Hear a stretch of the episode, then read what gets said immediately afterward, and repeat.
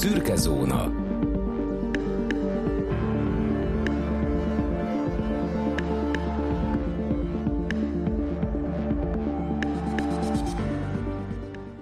Köszöntöm a kedves hallgatókat, ez itt a Szürke Zóna Podcast, a mikrofonnál Rezső, valamint állandó vendégem és kedves barátom, Dani. Sziasztok!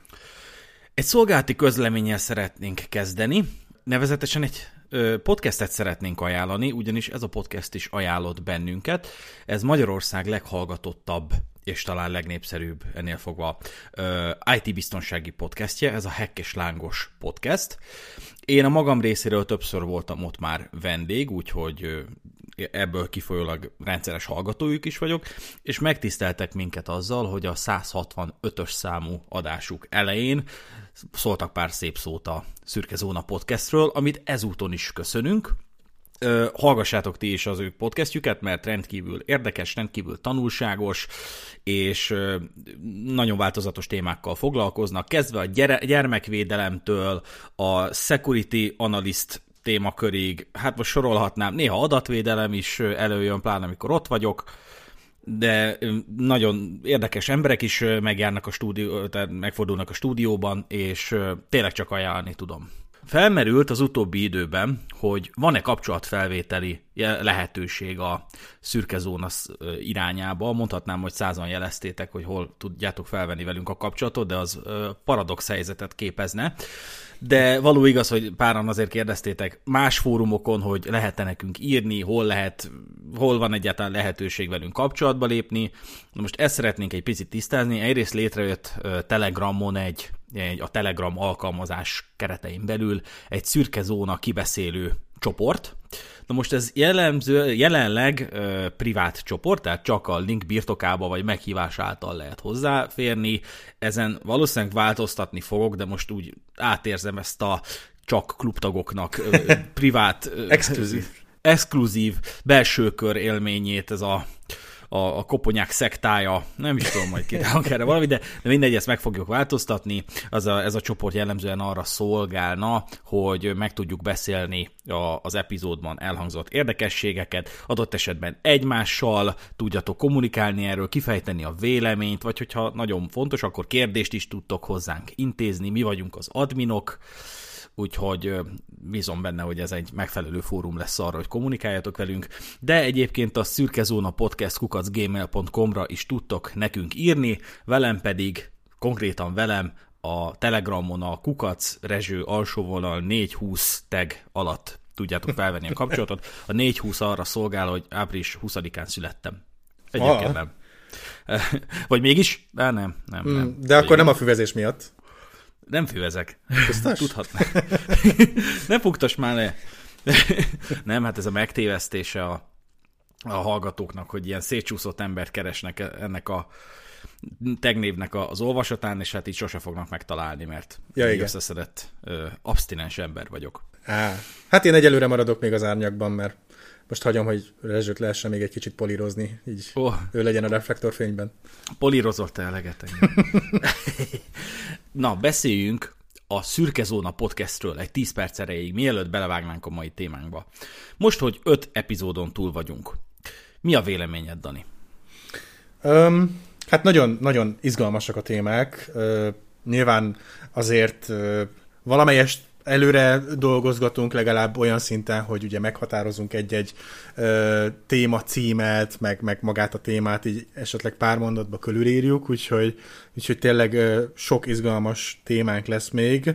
Hát ö, azért nyilván egy kihívás is szerintem, hogy hétről hétre mind a ketten tudunk újat mutatni a másiknak, akár videókat, cikkeket, vagy akármi, és azért, azért néha tényleg ember legyen a talpán, hogy hú, na akkor Hú, akkor foglalkozzunk most egy Münchhausenes by proxy témával, ahol kicsit úgy lehoz az életről, meg kicsit kemény a téma, de mindentől függetlenül szerintem egy, egy nagyon jó fórum arra, hogy, hogy új dolgokat, új információkat szerezzünk meg, és, és hát fejleszünk magunkat. Én a magam részéről el tudnám mondani, hogy minél többet csináljuk, minél több epizódon vagyunk túl a Szürke Zóna podcastet illetően. Nekem annál szimpatikusabb ez a műfaj, és ez a megközelítés, ugyanis elmondható erről a podcastről, hogy alapvetően nem, nem nevezhető tartalmatlannak, és én ez mindvégig szeretnék igazodni hogy ennek a podcastnek ne legyen egyetlen olyan perce, amikor a hallgató unatkozna, vagy ne teljen el egyetlen olyan perc sem a podcast hallgatása közben, amikor nem nyerne valamit a hallgató a hallgatással. Biztos vannak olyan podcastek, amik, amik nem követik ezt a vezérelvet, nem feltétlenül ez kell, hogy legyen egy podcastnek a funkciója, valamikor a, a tartalmatlanság, a, a, a jelentéktelenség is képes tartalmat szolgáltatni a podcastnek, amikor a, a hostok megbeszélik, hogy ki hogy van, vagy a kevésbé jelentős dolgokról beszélnek. A mi műfajunk inkább ilyen ismeretterjesztő, elsősorban ismeretterjesztő funkcióval bír, és másodszorban a szürke zónát kutatjuk, ami az érdekessége ennek a történetnek. Tehát néha már a epizód készítése alatt döbbenek rá, hogy hol van egy ilyen szürke zóna egy adott területen.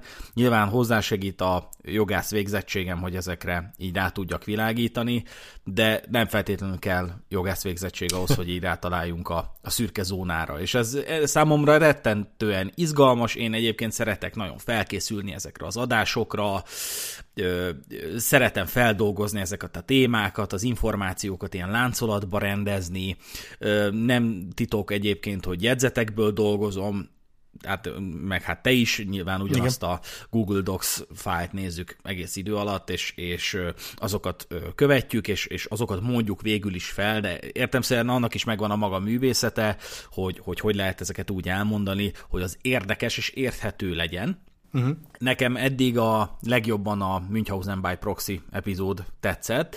Ennek egy oka van, hogy, hogy az a módszer, meg az a megközelítése, hogy feldolgoztuk a Gypsy Rose Blanchardnak az esetét, annak megvan a maga ilyen misztikus izgalma. Uh-huh. Tehát feldolgozni ilyen formán egy bűncselekményt, én azt gondolom, hogy, hogy hiánypótló, meg egyébként a témákat ilyen alapossággal feldolgozni hiánypótló. Én hallgatok magyar bűnügyi, kriminológiai jellegű podcasteket is, még ott is azt veszem észre, hogy mintha ilyen fél, fél órásra akarnák besűríteni a, az epizódokat, és mintha nem mernék mm. kellő alapossággal feldolgozni a témákat, pedig hát megvan rá az esély, megvan rá a lehetőség, és nekem van ezáltal egy új elfoglaltságom, ilyen kedvenc elfoglaltságom, hogy bírósági ítéleteket kutatok.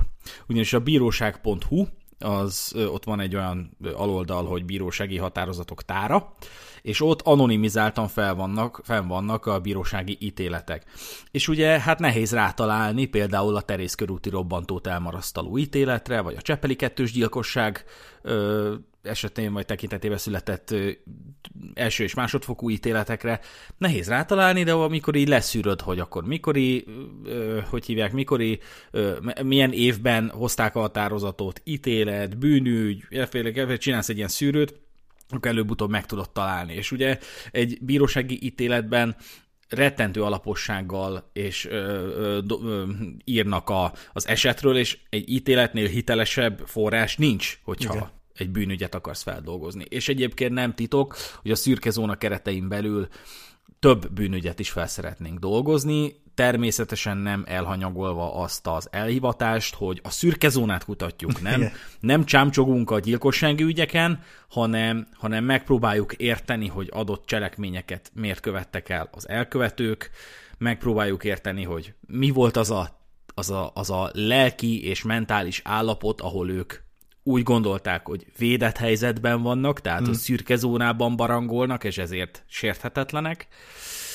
és hát ilyenekkel fogunk foglalkozni, úgyhogy ez egy szép jövőnek néz elébe ez a podcast. Igen, egyébként van egy közös ismerősük, aki most már pár alkalommal, hogyha véletlenül elmondom neki mondjuk egy címszóban, hogy esetleg miről lesz szó, vagy ilyesmi, hogy hú, hát kíváncsi, hogy ebben hogy találjuk meg a szürke zónát, tehát akkor ezek szerint tök jó, hogy, hogy várja, várja azt, hogy na, kivesézzük a témát, és akkor hú, na hát akkor ebben hol lesz a szürke zóna, meg hogy meg hogy adott esetben megnézik ugye azokat akár sorozatokat, vagy akár videókat, amiket, amiket megemlítünk. Úgyhogy ez egy tök jó kis visszacsatolás szerintem, hogy felkeltjük az emberek érdeklődését olyan témákkal, amik adott esetben nem is nagyon jutnának a közelükbe. Uh, igen, egyébként ez is érdekes, amit mondtál, hogy hát nem, nem biztos, hogy olyan témákkal foglalkozunk, amihez valakinek van ö, ö, affinitása. Egyébként nekem többen jelet, jelezték, hogy érdekesek a témák, és hogy ezért is iratkoznak fel, de én teljesen meg tudom érteni, hogyha valaki az adott pillanatban úgy érzi, hogy nincs felkészülve a Münchhausen by proxy témára. Például én a feleségemmel nem tudom évek óta megnézetni a Krisztus utolsó megkísértése című Martin Scorsese filmet, mert nincs olyan hangulatban sohasem. Mert ahhoz tényleg tényleg hangulat kell, tehát az nem az a kategória, amit úgy szombat este úgy megnéznél. Hát igen. És nem biztos, hogy az egy adott téma nem olyan, amit így hazafele a munkából így szívesen, így, így, így, péntek délután így meghallgatnál, de hát nem tudom ki, hogy van vele. Nekem egy ismerősöm azt mondta, sőt ezt több helyről is megkaptam, hogy nincs-e veszélye annak a podcast tekintetében, hogy az emberek ötletet kapnak. Tehát, hogy rávilágítunk egy szürke zónára, Aha. hogy hogy lehet például úgy csalni, hogy az ember megussza. Nyilván nem azért világítunk rá, hogy ötletet adjunk, de valaki inspirációt szerez belőle, és elkezdi alkalmazni. Például mondjuk létrejönnek a magyarországi szabadalmi trollok.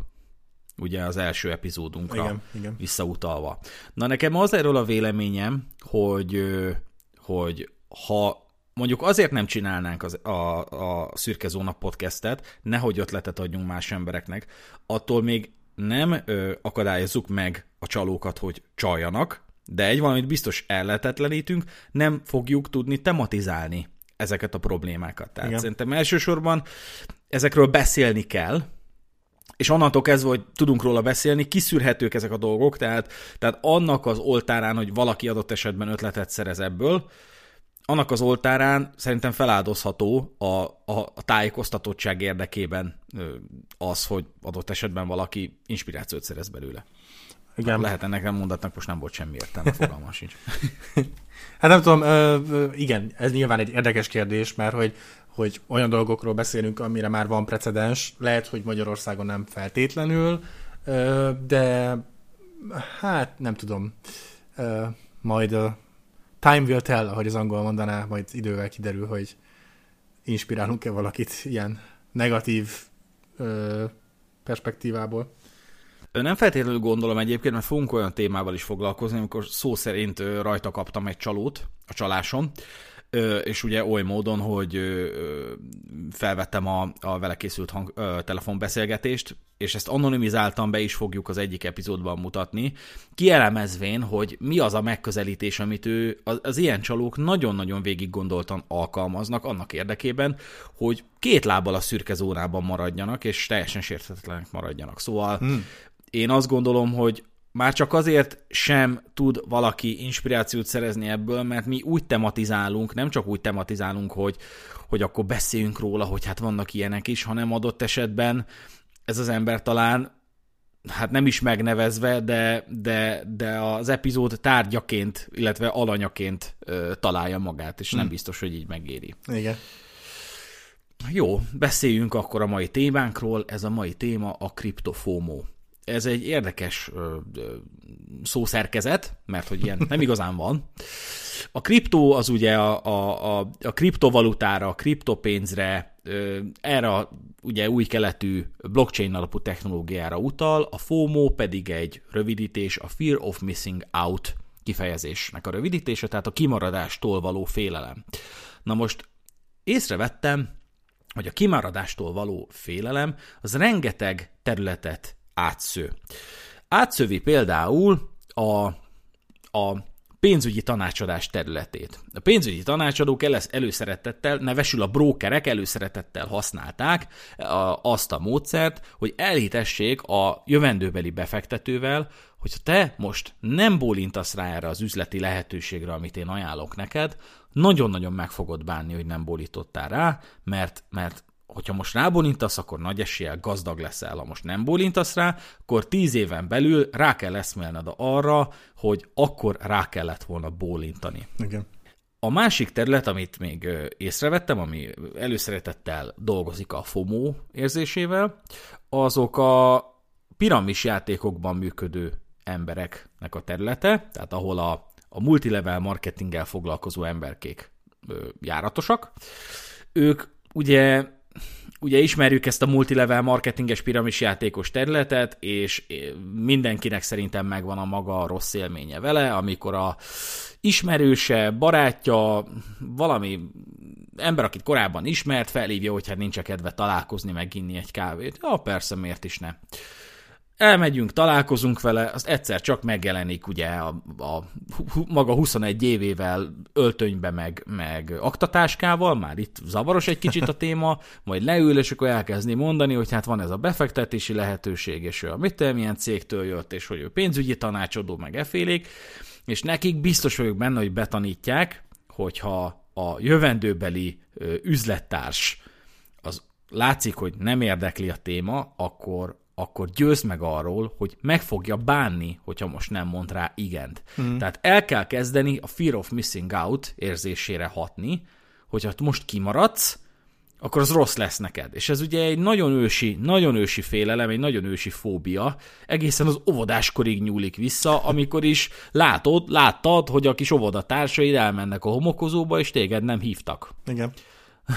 Vagy amikor általános iskolában látták, láttad, hogy a barátaid vagy fele barátaid elmennek, szerveznek valami bulit, elmennek bulikázni, vagy a maguk kis közösségével nem abba az irányba mennek haza végül, amerre te szoktál hazamenni, akkor így egy ilyen szó szerint egy ilyen fizikai fájdalom kezd el jelentkezni a testedben, ami az a fájdalom, ami az, tehát az a fájdalom, ami azzal jár, hogy te, téged kihagynak valamiből. Tehát ez egy érzékelhető történet. Na, és ugorjunk egy picit vissza az időben, a 2010-es évek elejére, amikor is én megnéztem moziba a Wall Street Farkasa című filmet, szintén ugye Martin Scorsese rendezésében. És van abban egy jelenet, amikor a Matthew McConaughey és a DiCaprio beszélgetnek még az elején. Ugye a leg, legikonikusabb jelen, jelenete a filmnek. Igen. És ott ugye a Matthew McConaughey szépen alaposan elmagyarázza a DiCaprio-nak, hogy itt nem az a lényeg ebben a bizniszben, hogy a befektetőidnek jó legyen, hanem az a lényeg, hogy onnantól kezdve, hogy a befektetőid berakják a te javaslatodra a pénzt, onnantól kezdve soha, de soha ne tedd lehetővé, hogy ők ki is tudják venni a pénzt. Mindig valamit, meggyő, meggyőződ őket, hogy hát most kivenni, amikor most jön valami, valami ö, hatalmas beruházás a, mit milyen irányból, hát most, most fog csak a részvények ára úgy felmenni, hát uram Isten, így meg akarod szivatni magad, hogy most veszed ki a, a pénzt, tehát, tehát és akkor mondja, tudod, a DiCaprio is, hogy de hát nem az a lényeg, hogy így nekik is jó legyen, meg, meg neked is egy kicsit, mert hát te vagy a, izé, és akkor mondja a, a Matthew neki, hogy nem, nem az a lényeg, hogy nekik jó legyen, az a lényeg, hogy neked jó legyen. És amikor néztem a Wall Street farkasát, akkor éreztem azt, hogy na ez, ez üti az utolsó koporsó szeget a brokerek ö, ö, koporsójába, mert hogy en, ezután, ezután a film után már senki nem fog hinni a brokereknek. Igen. Tehát ugye a 90-es években ők is beléptek a, az ország határon belőle, és ők is elkezdték ezt a, ezt, a, ezt a történetet így pörgetni, hogy akkor pénzügyi befektetés, meg STB, STB, és ha volt is egy minimális hitelességük, az a Wall Street farkasával örökre kimúlt, tehát ma már nem hiszem, hogy mennek az emberek brokernek, de ha mennek is ö, brokernek emberek, van bármi hitelessége egy brokernek egy ilyen után, mint a Wall Street farkasa? Ahol gyakorlatilag elmondták a know-how-t? Hogy, hogy, hogy nem az a lényeg, hogy te jól járjál, hanem hogy, hogy ők a pénzednél maradjanak. Ők, ők átvernek téged, ők megvezetnek téged. Egyáltalán nem azt, nem azt ö, ö, adják, mint amit kínáltak neked. Hát le, lehet, hogy Magyarországon nincs akkora trendje ennek a brokerkedésnek, de én simán el tudom képzelni, hogy Amerikában a mai napig ennek van még azért egy elég nagy húzó ereje, hogy hát igen, amit per... tehát szerintem nagyon sokan például inspirálódtak a film kapcsán, hogy, hogy igen, hát végül is majd én okosabban csinálom, majd engem nem kap el a FBI, vagy már nem tudom ki kapta el, hanem, hanem majd okosabban csinálok, meggazdagodok, jó leszek, bevonom az embereket, úgyhogy én, én simán el tudom képzelni, de valószínűleg úgymond szerintem lett egy nagyobb szakadék, úgymond a közember, meg ezek között, az igazi brókerek között, amikor, hát ugye most volt évelején a hú, most nem itt hirtelen eszembe, de GameStop, a GameStopnak voltak a részvényei, és ahol ott ugye a Redditen elkezdtek közemberek befektetni, meg befektetni, és akkor ott a, a milliárdosok gyakorlatilag el, elcsepegtették a, a műkönnyeiket, hogy jaj, mi lesz, így összedől majd a társadalom, szóval inkább az már valószínűleg a milliárdos réteg, ahol még ez trendi Amerikában. Igen.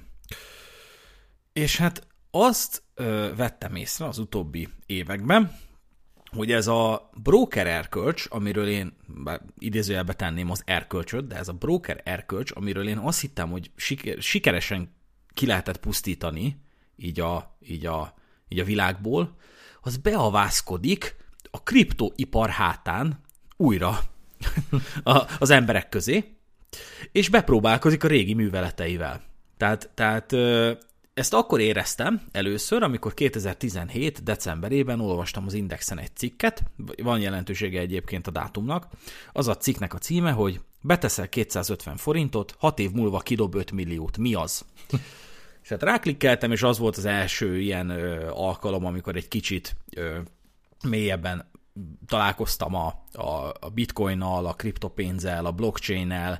Ott éreztem először azt, a, azt az élményt, hogy egy picit jobban kell ezzel foglalkozni, picit jobban meg kell érteni az egészet, de végig ott motoszkált bennem ez a nagyon erős FOMO érzés, és ugye azért hangsúlyoztam, hogy 2017 decemberében, mert a decemberi időszak mindenkinek egy kicsit olyan, hogy már úgy dolgozni úgy nem igazán akar, már, már a munkájával kevésbé szeretne foglalkozni, de azért van, vannak még feladatok, de azért úgy gondolkodsz azon, hogy így januárba hogy kellene így elkezdeni, meg hogy lehet, hogy új életet kéne kezdeni, meg hogy így e, e, egész egyszerűen lesz időd arra, hogy foglalkozz olyanokkal, amikkel korábban nem volt kapacitásod, vagy nem volt időd foglalkozni.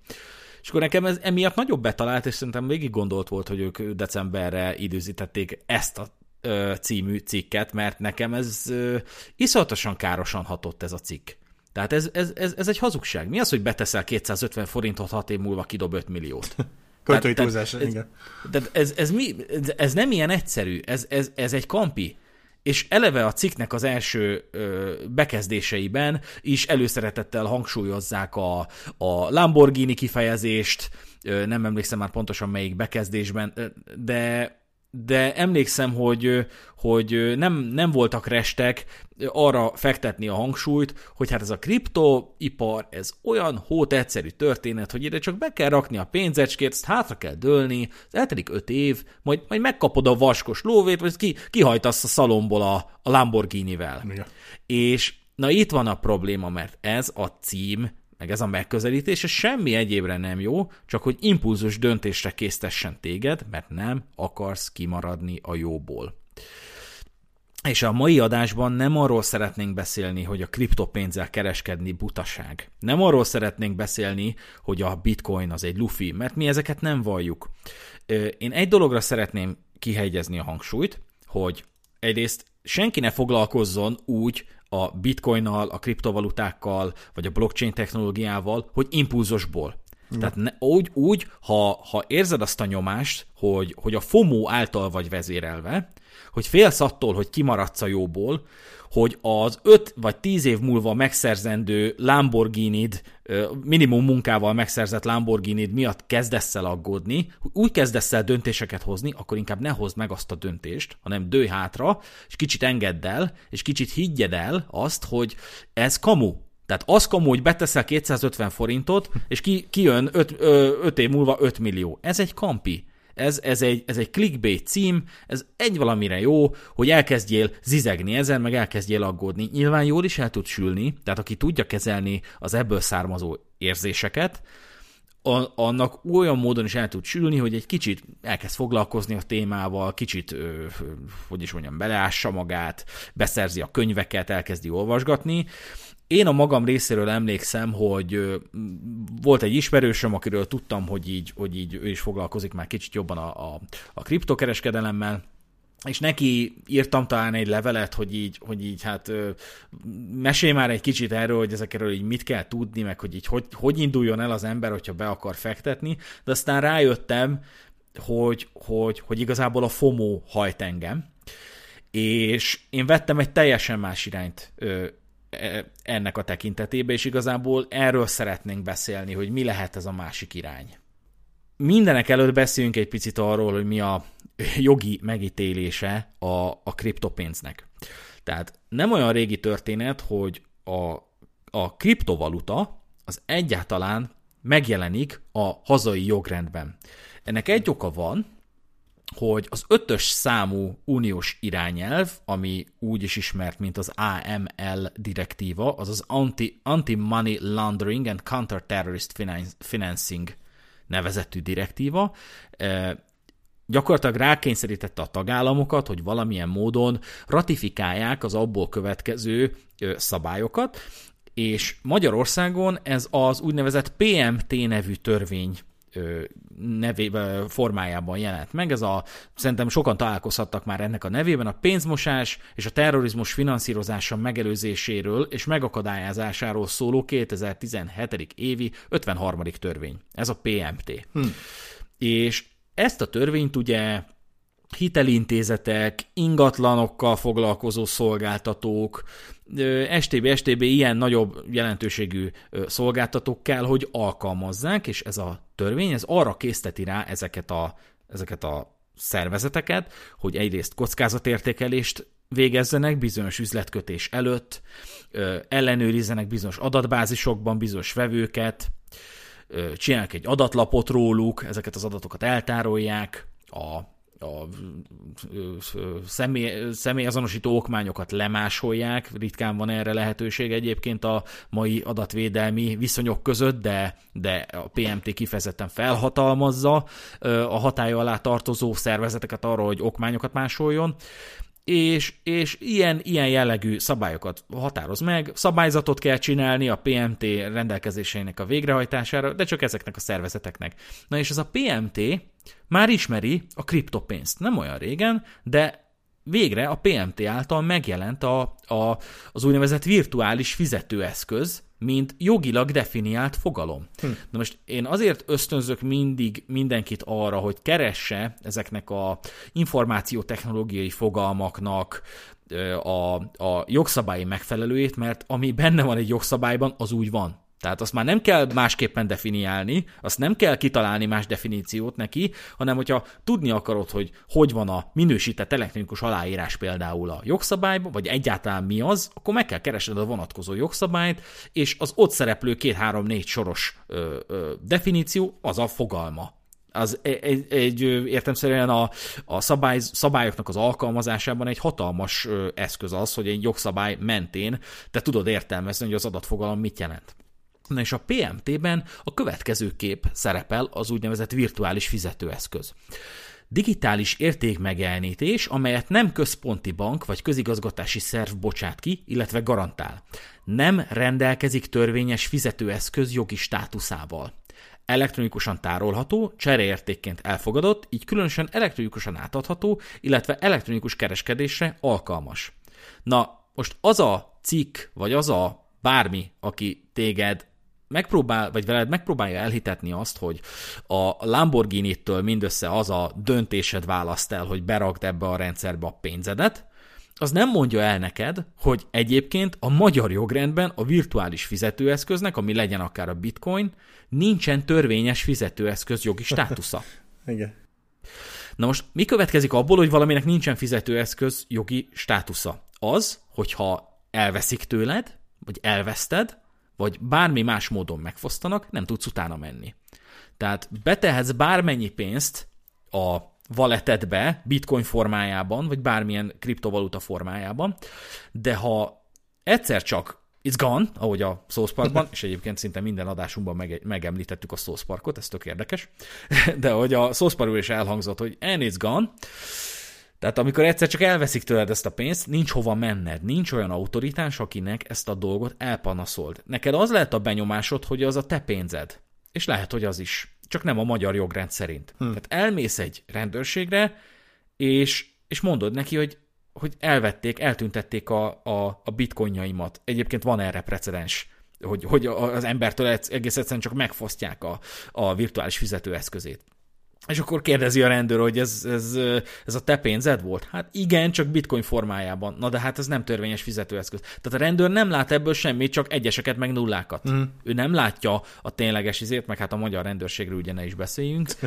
Tehát ez simán, simán meghaladja a képességeiket, hogy egy ilyenen, ilyet tudjanak kezelni. De ezt kell érteni, illetve én arra szeretném ösztök, ösztökélni a hallgatókat, hogy amikor, amikor valaki arra ösztönzi őket, hogy, hogy befektessenek blockchain technológiával összefüggő fizetőeszköz jellegű dologba, akkor mindig vegyenek figyelembe más szempontokat is, mint például, hogy mi a megítélése jogi szempontból az adott fogalomnak, az adott kérdéskörnek.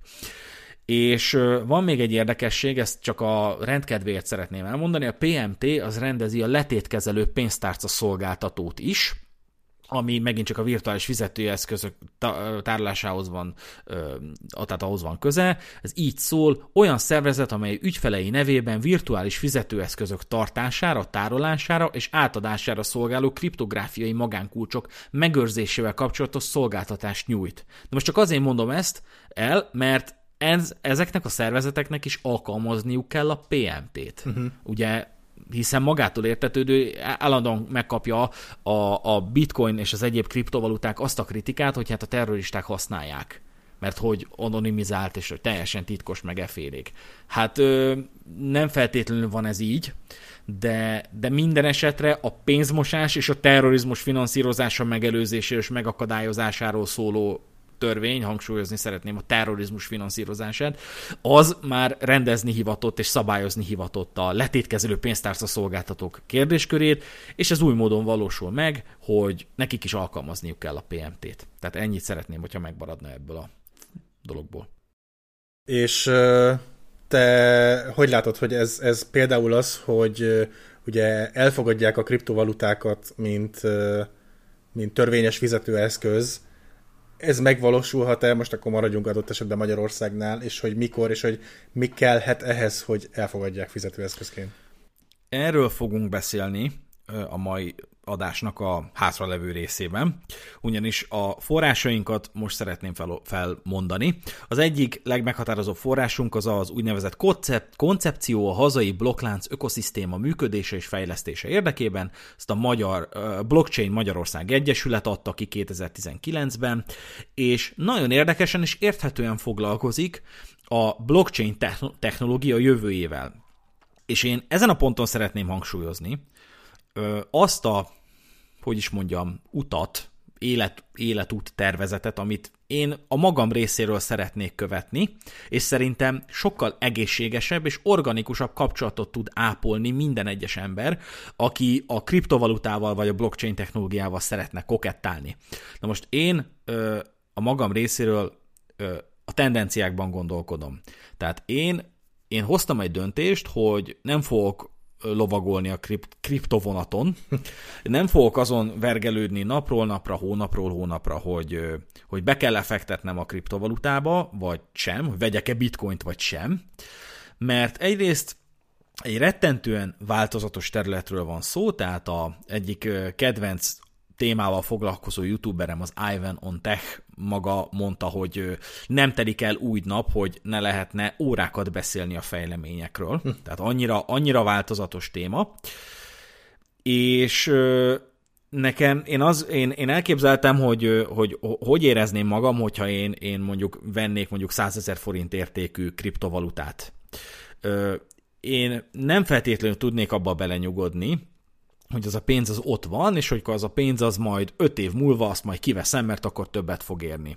Tegyük fel, hogy egy akármilyen ö, típusú kriptovalutába beteszem a pénzemet, és ott hagyom a francba öt évre, ö, bármikor ott van a csatabárda fejem fölött, ott lebeg, hogy, ö, hogy ez a 100 ezer forint akár lehet holnapra nulla forint, mert ennyire, ennyire változatos területről beszélünk, tehát nincsenek egész egyszerűen garanciák a befektetésednek a védelmére. Mm de még hogyha el is telik öt év, és kiderül, hogy az én befektetett 100 ezer forintom, az most már 5 millió forint, kivenném-e? És most téged kérdezlek, ha eltelik 5 év, és a befektetett kevéske pénzedről kiderül, hogy most már 5 milliót ér, kiveszed? Nos, hát ugye ezekben a körökben ezt úgy mondják, hogy gyémántkezű vagy-e, vagy nem. Tehát Diamond Hands-nek nevezik azt, amikor igenis vállalod a kockázatokat, és, és csak hagyod bent, és hagyod bent. Nem tudom, megmondom őszintén, hogy ö, én ezekkel, hogy hogy valamibe befektetek, és hogy meddig hagyom benne, nem igazán foglalkoztam, mert nincs olyan tőkém, amit erre tudnék fordítani, de szerintem, hogyha megnézzük a, a, a bitcoin, meg a, a kriptovalutáknak a konkurenciáját, amiben be tudsz fektetni, szerintem 5 év alatt mondjuk 100 ezerből 5 milliót ritkán csinálsz.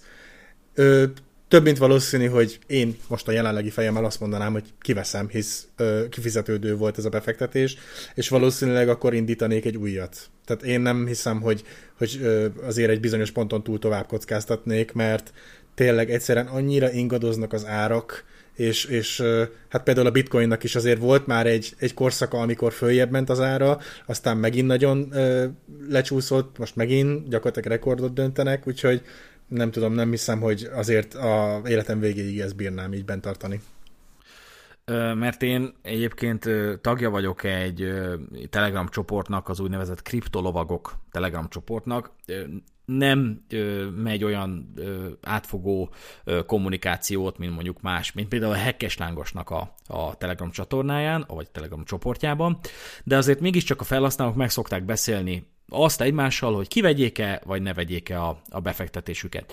És egyszer végignéztem, amint az egyik felhasználó heteket, hónapokat vergelődött azon, hogy kivegye Hmm. És, és, lá, és szinte átéreztem azt a, azt a, azt a feszültséget, ami, ami ebből a dilemmá, dilemmából keletkezik, és végül úgy döntött, hogy kiveszi, nem tudom mennyit tett be, de, de úgy döntött, hogy kiveszi, mert, mert, mert ezt a döntést hozta meg. A többi felhasználó elkezdte nyugtatni, hogy lehet, hogy megfosztod magad a nagy tutitól, de ugyanakkor a nagy buktától is megmented Igen. magad. Ezzel, e, erre koncentrálj. Kivette, majd azt követően ö, jött a hír, hogy a, a Elon Musk az vett bitcoint, nem is keveset, vagy nem is tudom mit vett, és hát e, egész egyszerűen elkezdett fölpörögni a bitcoinnak az ára. És most elképzeltem annak az embernek a, a helyébe magam, hogy mit érezhetek, hogy kivettem ugyan mondjuk az 5 millió forintnak megfelelő, ö, ö, most már 5 millió forintnak megfelelő befektetésemet, de, de megfosztottam magamat a, attól, hogy, hogy 25 millióvá ö, ö, dagadjon végül is. Élhető így az élet, hogy így, hogy így, hogy így sosem nyughat, nyughatsz meg, nyugodhatsz meg abban, hogy, hogy, hogy nem szivatod meg magad azzal, hogy kiveszed a lóvét? Vagy, vagy ö, nem jelentkeznek anómiás problémák akkor, amikor egész egyszerűen rájössz, hogy megfosztottad magad mondjuk 20 millió forinttól? Nem, nem tudom, hogy egy ember hogy kezelheti ezt a problémát. Azt tudom, hogy amikor a, a 1929-ben a, az első nagy gazdasági világválság beütött, akkor a legenda szerint a Wall Street épületeinek a felső emeleteiről az emberek kiugráltak az ablakról, mert olyan mennyiségű pénzt vesztettek, és olyan mennyiségű értéktől szabadultak meg egy csettintésre, amelyet egész egyszerűen nem tudtak feldolgozni. Jó, hát igen, nyilván azért valahol talán össze lehet kötni a, a, a szerencsejátékkal is ezt az egész témát, mert ö, én azt gondolom, hogy vannak ugye a milliómosok, milliárdosok, és vannak ugye a pornép, és a kettő között van egy szép nagy szakadék, és valószínűleg oké, okay, aki sikeres lesz, az nem mindig fogja bevallani, hogy mitől lett sikeres, úgyhogy el tudom képzelni, hogy vannak kiskapuk, de hogyha belegondolsz, hogy te befektetsz 100 ezer forintot, fölmegy 5 millió forintra, te kiveszed, mind az ötöt, vagy mondjuk csak négyet veszel ki. Tehát én inkább így csavarnám meg a kérdést, hogy azért nem kell feltétlenül mindent kivenni, hanem forgatott tovább. És nyilván akik igazi pénzügyi guruk, guruk, azok jobban értenek ehhez az egész kérdéshez. De én azt gondolnám, hogy mondjuk azt, hogy az Ethereum-mal most akkor ö, sikerült összeszednem 100 ezerből 5 milliót, akkor kiveszek 4 milliót, amit megtartok, és akkor mondjuk 1 milliót belefektetek a bitcoinba, mert az most gazdaságosabb, vagy, vagy értékesebbnek tűnik. Tehát én, én inkább így gondolkodnék, de, de az a baj, hogy akkor meg ugyanúgy folytatódik ez a napi stressz, hogy na akkor mikor vegyem, mikor ö, váltsam át másik ö, kriptovalutára, úgyhogy nyilván ez egy ö, erős kérdés, és hát szerintem ez egy olyan mentális állapot is kell, hogy ezt így tud kezelni folyamatosan.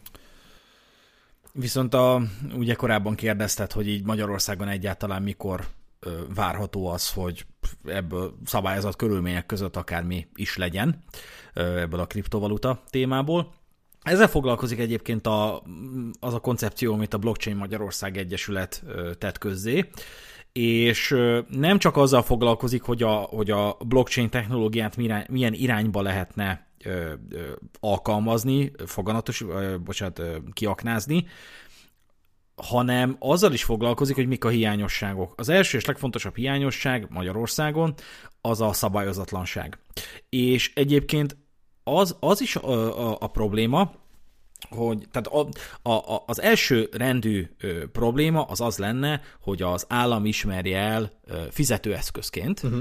A, a, a blockchain-t, vagy bocsánat, a, a kriptovalutát, mert, mert ez érdekében áll, ugyanis adóbevételre számíthat az állam hogyha, hogyha ezt valós fizetőeszközként azonosítja. Természetesen a koncepció rengeteg javaslattal él, hogy miképpen lehetne ezt megoldani, akár nemzetközi mintát is figyelembe vesznek, de, de az első és legfontosabb feladat, két dolgot ajánlnak, egyrészt, hogy legyen bejelentés köteles a kriptokereskedelem, hmm. mert hát ugye azzal egyensúlyozni lehetne azt, hogy, hogy ez, egy, ez egy titkos ö, csatornát képez a tranzakció felei között, gyakorlatilag ö, lenyomozhatatlan, hogy kinél volt a, az adott ö, összeg. Egyrészt ez a probléma, másrészt az, hogy, hogy van egy, egyébként is van egy igény a, a kriptovalutába befektetők részéről, hogy a, a, ezek a befektetések, ezek, ezek tényleges vagyonként tudjanak megjelenni az ő portfóliójukban.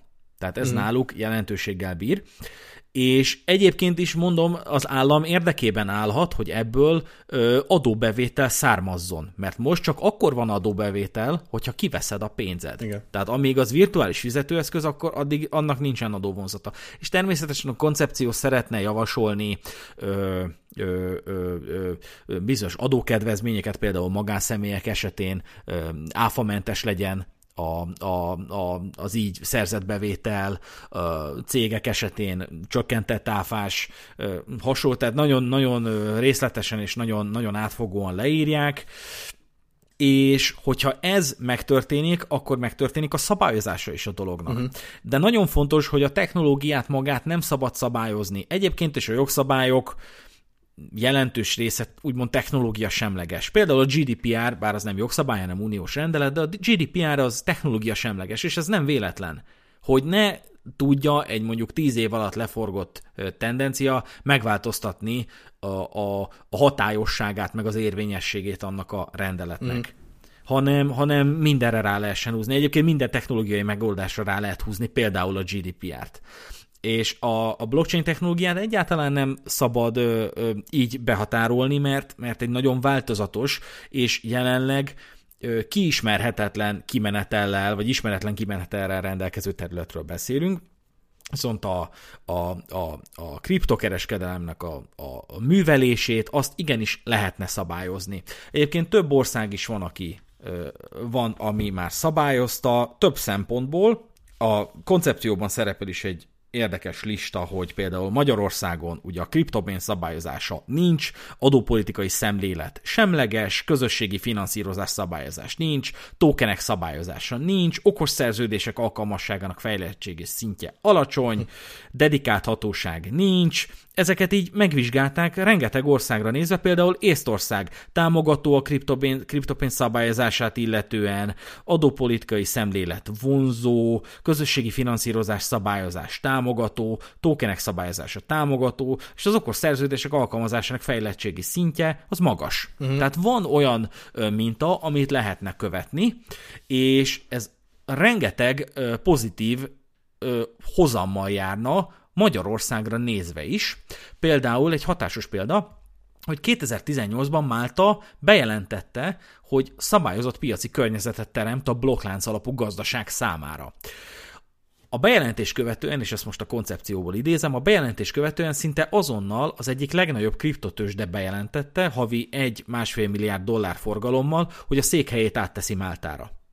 Tehát onnantól kezdve, hogy ha Magyarország elkezdené szabályozni egy picit a, a kriptokereskedelmet, akkor egyrészt, egyrészt tőkét vonzana be, másrészt a tudást magánál tartaná, mert rengeteg blockchainben járatos, vagy abban önmagát kiművelő fiatal szakember szivárog el az országból, mert egész egyszerűen nincs, nincs inkubáció Magyarországon Igen. ezen a területen. Nincs mód arra, hogy a, a tehetségedet fejleszd, a tudásodat fejleszd, és ö, az is egy hatalmas probléma, hogy digitális tekintetben rettentően elavultak vagyunk. Tehát digitális köz, kőkorban élünk lényegében, nagyon sokan, főként a KKV szektorban is egész, egész egyszerűen nem veszik tudomást, nem vesznek arról tudomást, hogy, hogy van már ilyen, hogy mondjuk izé, Outlook, meg hogy így az e-mail meg tud jönni, meg hogy a, a, a gépbe beviszed a dolgot, meg vannak az internetek, tehát hogy ezekről így nem vesznek tudomást. Hát mondjuk, hogyha csak egy ilyen kicsit butá, butácskább példát nézzünk, hogy a, azért ez a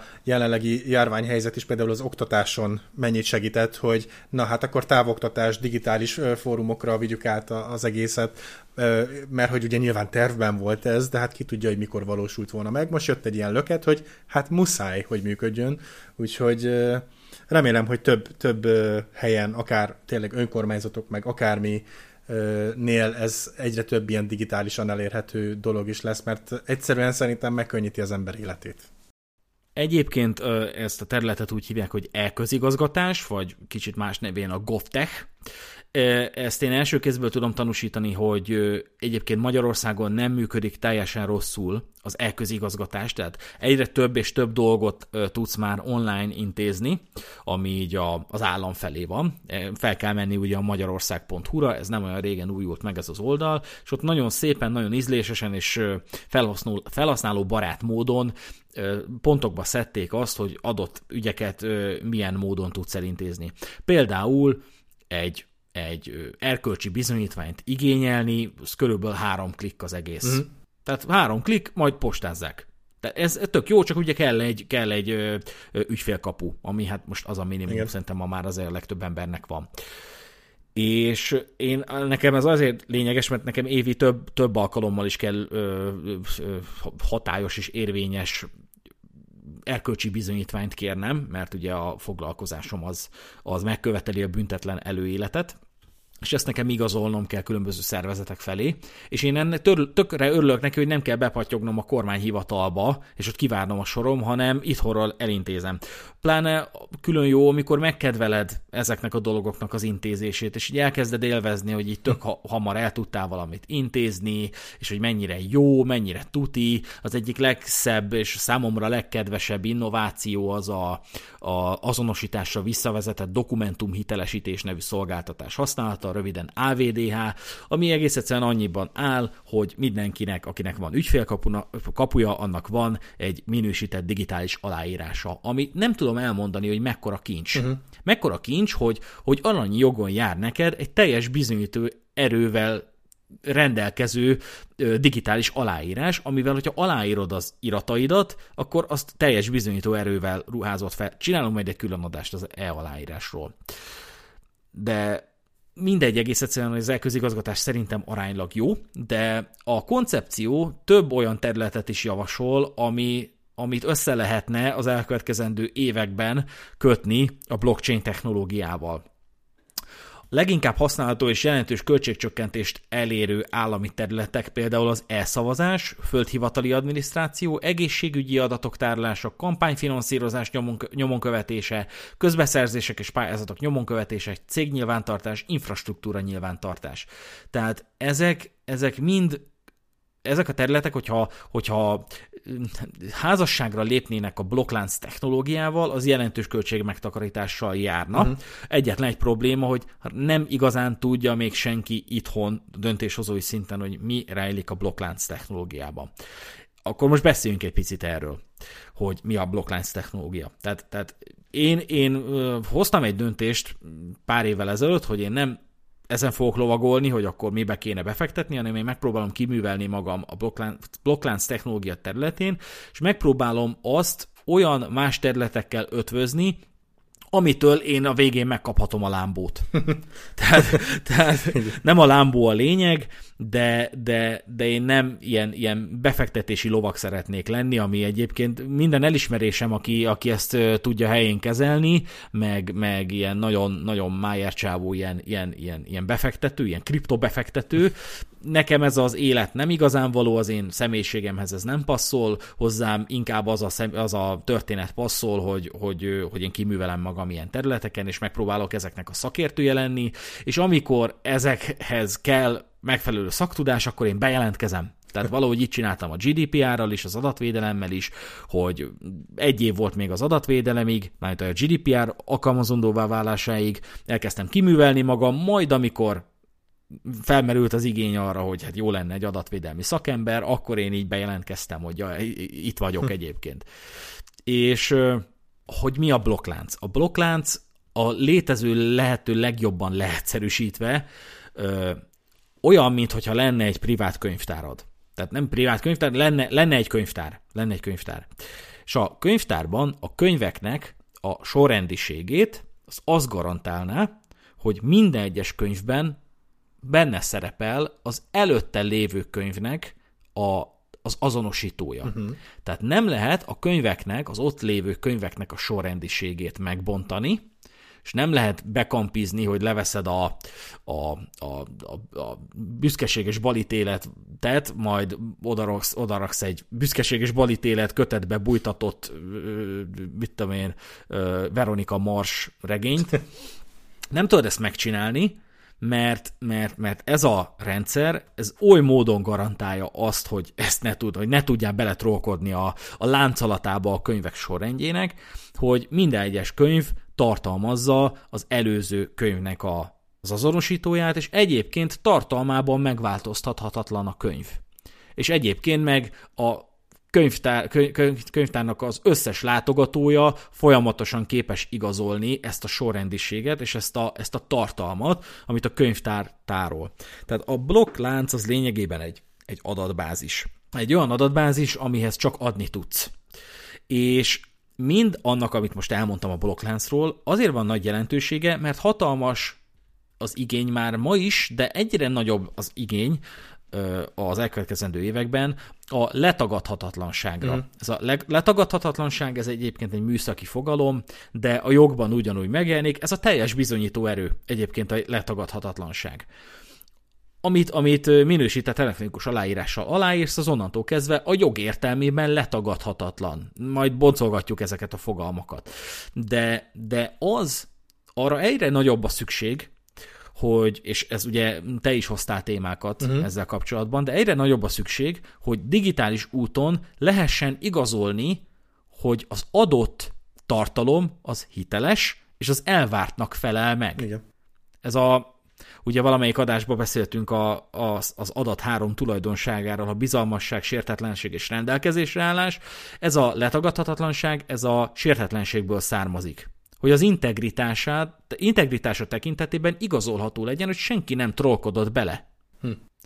Tehát ez olyan, mint amikor mondjuk neked van egy érzékeny adattartalommal rendelkező kartonod mondjuk valamilyen egészségügyi szervezetnél, ott szerepel, hogy Daninak ilyen meg olyan betegsége volt, vagy mondjuk hót egészséges, és neked érdeket fűződik ahhoz, hogy, hogy ebbe senki ne trollkodjon bele. Mert az még egy dolog, hogy mondjuk valaki megismeri az a bizalmasságban való sérelem.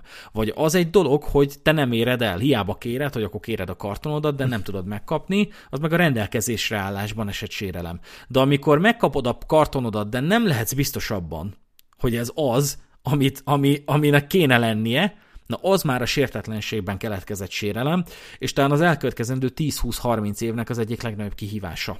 Igen. És erre szolgálna a blokklánc technológia, mert mind az, ami beépül a blockchainbe, az azért, amit elmondtam, a, a, a garantált sorrendiség, a tartalmi letagadhatatlanság tekintetében, és a műszaki, mindennek a műszaki, illetve jogi manifestációja okán egész egyszerűen garantálja azt neked, hogy ez, ez azzal a tartalommal rendelkezik, amit, amit te elvársz, és ami a, a, az eredeti tartalomnak megfelel.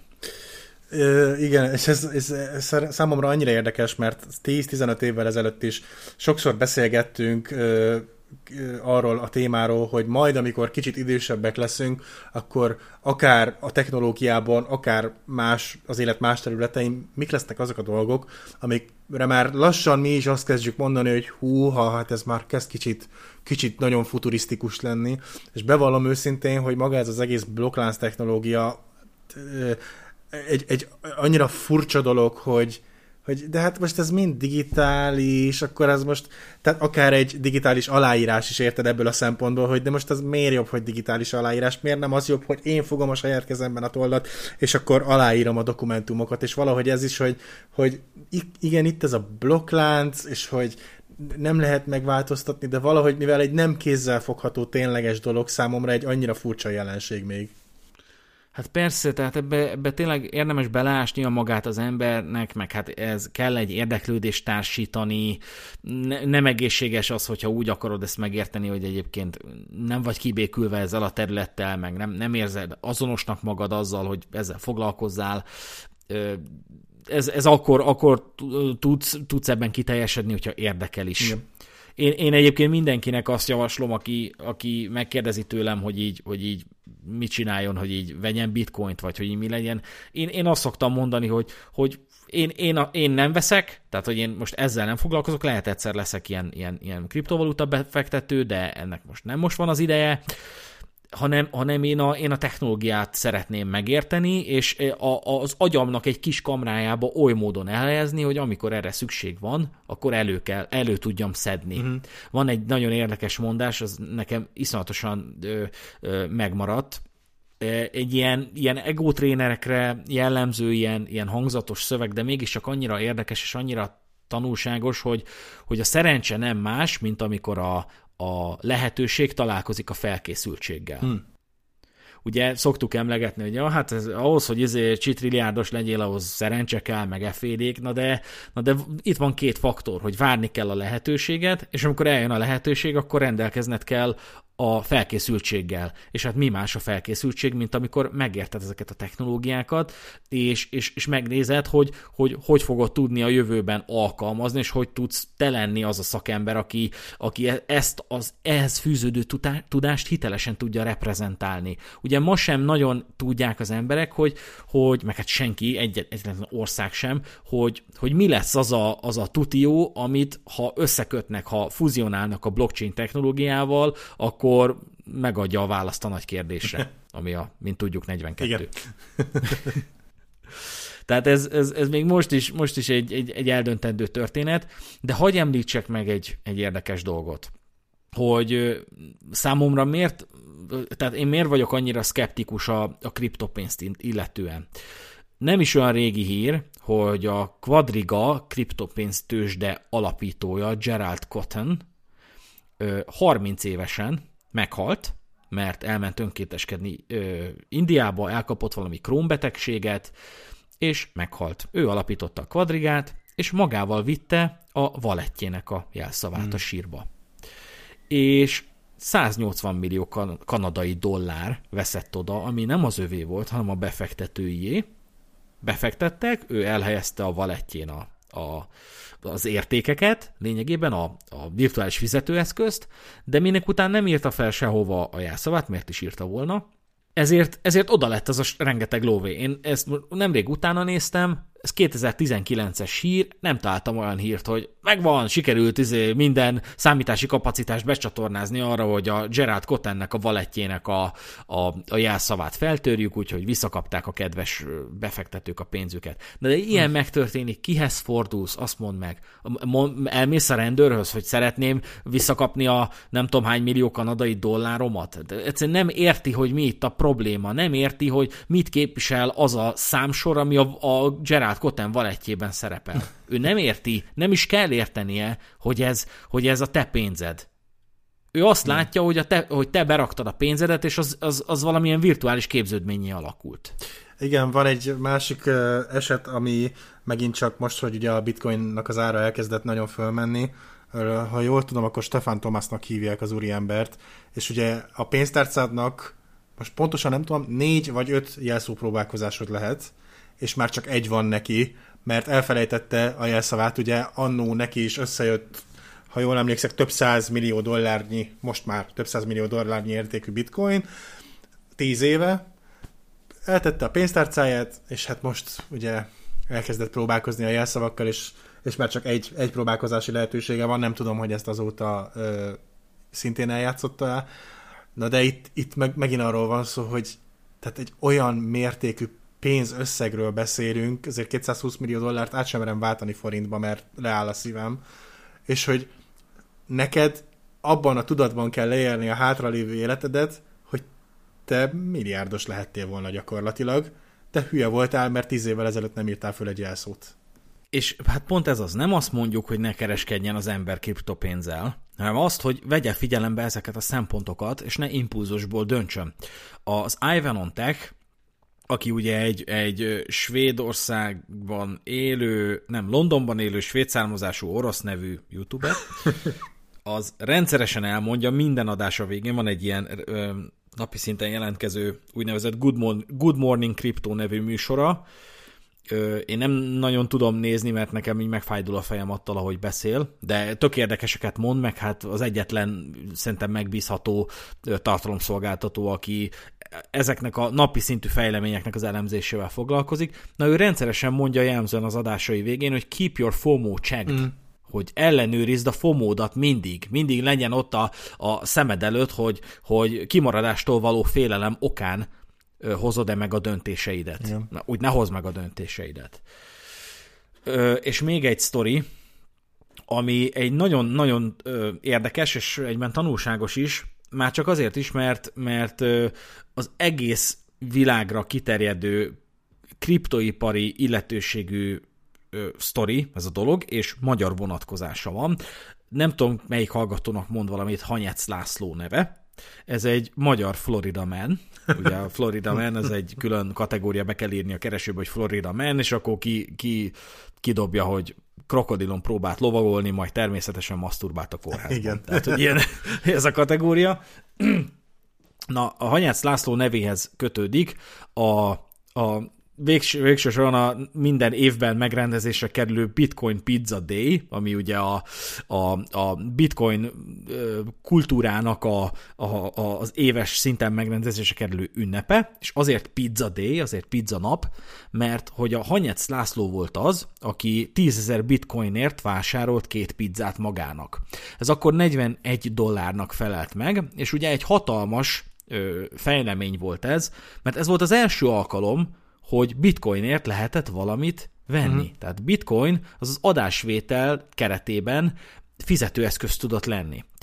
És ugye az az érdekes, hogy bármikor, bárhol olvasok a Hanyec Lászlóról, mindig valaki a védelmére kell, hogy de figyeljetek, Hanyesz László nélkül nem tartaná ott a bitcoin, ahol most tart, mert ennek meg kellett történnie ahhoz, hogy... És nem értettem először, hogy miért kell ennek a csávónak a védelmére kelni. Ja igen, mert hogy nem ö, ö, hogy is mondjam, istenítik ezt a fazont, amiért ő volt az első, akinek sikerült két pizzát venni bitcoinért, hanem most már mindenki azon lovagol, hát apukám, ha nem adtad volna el azt a tízezer bitcoinodat, most mennyit lenne? Hoppá, Igen. lehet, hogy ezért sorakoznának a lámbók a, a, a villád előtt, és szegény csávónak meg mindmáig együtt kell élnie ezzel, nem azzal, hogy ő, tehát én úgy tudom, hogy ő ezzel teljesen ki van békülve, hogy ez akkor, a 10.000 bitcoin, ez akkor 41 dollárnak felelt meg. Senki nem tudta, hogy hova tart a bitcoin, de, de az egy hatalmas művelet volt, hogy tudsz bitcoinért pizzát venni. Igen.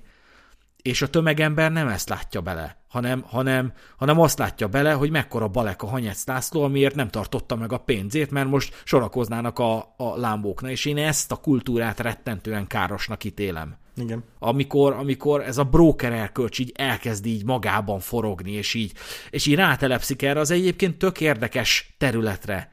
Tehát, hogy ennek, ennek annyi vetülete van ennek a, ennek a blockchain technológiának, meg a kriptovalutának, meg a mit téminek, mondok is egy érdekességet.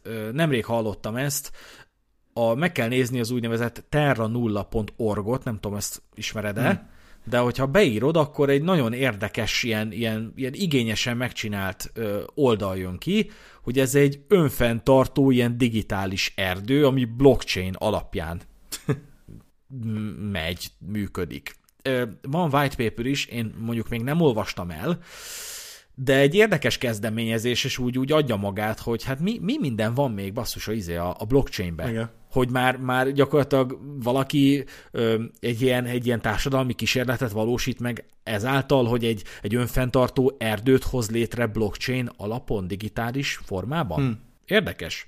Számomra egyébként a legígéretesebb terület, és én inkább erre fektetem a hangsúlyt, az az okos szerződések. Én, én nekem ez a mondhatom kutatási területem, én a szabadidőmben, amikor éppen nem a podcasttel foglalkozok, akkor én a blockchain, az okos szerződéseken töröm a fejem. Ez azért van, mert én rettentően szeretem a kötelmi jogot, én szeretek szerződésekkel foglalkozni, szeretem, szeretek, szeretem ezt a jogterületet, a magánjognak ezt a vetületét, amikor két fél megállapodik egymásban, és akkor hogy ez hogy néz ki, ebből mi következik, én szeretem ezt az egészet, és amikor én megtudtam, hogy hogy ennek van egy olyan keresztmetszete az informatikával, amit úgy hívnak, hogy okos szerződések, hát én elájultam. De most nem szeretnék erről beszélni, mert nem, nem engedi a műsor terjedelme, de egyszer fogunk róla beszélni. Sőt, a Hekkes Lángos podcastben, most már harmadjára említem, az egyik VIP adásban, ami azt a címet viseli, hogy Smarties, beszélek is a vendégtársammal és a, a, a többi hoztal az okos szerződésekről, és egy érdekes adás, mindenkinek ajánlom. És hát egyébként ugye érdekes, mert ebből az egész kriptovalutából tovább fejlődött ez a téma, és most, most a, gyakorlatilag a művészvilág az teljesen be van zsongva, mert hogy ugye megszülettek ezek az NFT-k, azaz a, hát szépen magyarra fordítva nem helyettesíthető zsetonok, vagy non-fungible token angolul, ami most a, gyakorlatilag az abszolút ö, reflektorfényben van, és ö, hát azért is természetesen, mert volt egy, egy felháborítóan magas ö, vásárlás, ahol egy ilyen NFT-t 69 millió dollárért vásároltak meg. Ezt az egészet egyébként úgy kell elképzelni, hogy megint csak digitális ö, képekről, vagy esetleg MP3 formátumú zenékről beszélünk, tehát semmi ö, Mona Lisa terjedelmű kézzelfogható műről nem beszélünk. Tehát ö, kedves Beeple legyártott minden nap egy-egy ö, ö, képet, ezek általában ugye ilyen 3D, 3D-s képek, és ebből csinált egy ilyen kollást, azt hiszem ezt így hívják szépen. Na most ez kelt el 69 millió dollárért, és, és ettől teljesen mindenki meghűlt, és most akkor most az NFT-be próbál mindenki befektetni. Én, mint művész, lelkű ember gondolkoztam nagyon erősen rajta, hogy akkor ássuk magunkat kicsit mélyebben bele ebbe a témába, de egyelőre még skeptikus vagyok, mert mert itt nagyon erősen dolgozik megint csak a FOMO az emberekben, hisz nyilván a művész az, az úgy közelíti meg a dolgot, hogy hát most már 10 éve, 15 éve alkotok, rajzolok, festek, talán egy képet eddig el tudtam adni pár 10 dollárért, esetleg pár, pár száz dollárért, de most itt vannak ezek a, az új lehetőségek, ahol a műveimet el tudom akár több ezer dollárért adni, és a, akik megvásárolnak, ők meg természetesen azt a részét fogják meg a FOMO-nak, hogy hm, hát ez most lehet, hogy csak ö, két bitcoint ér, de lehet, hogy 5 év múlva már 10 bitcoint ér, 20 év múlva már 100 bitcoint ér. Úgyhogy ez most egy elég, elég veszélyes vizeken járunk szerintem ebben a témában, mert megint csak úgy érzem, hogy nagyon-nagyon erősen a FOMO irányítja az embereket. Technikailag ez az NFT lényegében az, hogy egy, egy digitális ö, elemből, ami legyen akár egy kép, abból egy, egy rendszer kinevezi az egyiket, mint az eredetit. Igen. Tehát ugye a Mona Lisa-nak is lehet ezer millió másolata, de a Mona Lisa az mégiscsak a Mona Lisa, tehát van egy, ami az eredeti. És ezt a, ezt a modellt akarnák, ha jól tudom, leképezni digitálisan, és hát mi mást használnak erre, mint a blockchain technológiát, vagy a heselést, ami ugye a heselés megér egy misét, hogy lényegében a, a, a heselni valamit, gyakorlatilag mindent, mindent tudsz hitelesíteni, amit tudsz hese, hessé alakítani. A heselés az, amikor egy, egy teljesen random terjedelmű tartalmat, mondjuk egy szövegsort, oly módon alakítasz át egy algoritmus segítségével, hogy abból egy fix hosszúságú szövegsor keletkezzen. Tehát például egy egyoldalas anyagot a megfelelő algoritmus felhasználásával oly módon alakítasz át, hogy abból egy kétsoros ilyen karaktersorozat lesz. És ez azért fontos, mert ha bármit megváltoztatsz a, a, az eredetinek a tartalmában, akár egy betűt elírsz, már nem azt a hash kapod, uh-huh. nem azt a hash szöveget, és hiába csinálsz bármit a hash a, hash, a hash szöveggel, nem változik meg az eredeti tartalom, és jelenleg nem igazán képes a technológia a hashből visszafejteni a, a, az eredeti tartalmat. És nem is ez a lényeg, hanem az, hogy a hash, a hash szövegsor, szövegsor segítségével tudjuk igazolni azt, hogy a tartalom az az eredeti-e.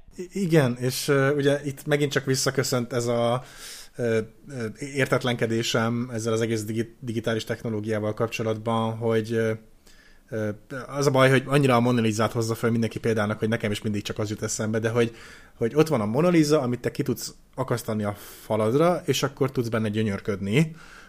De ahogy mondtad, természetesen ettől függetlenül még lehet Monalizát hamisítani, hisz ugyanúgy pigmentekről, vászonról, meg mi egyébről beszélünk, tehát nem lehetetlen.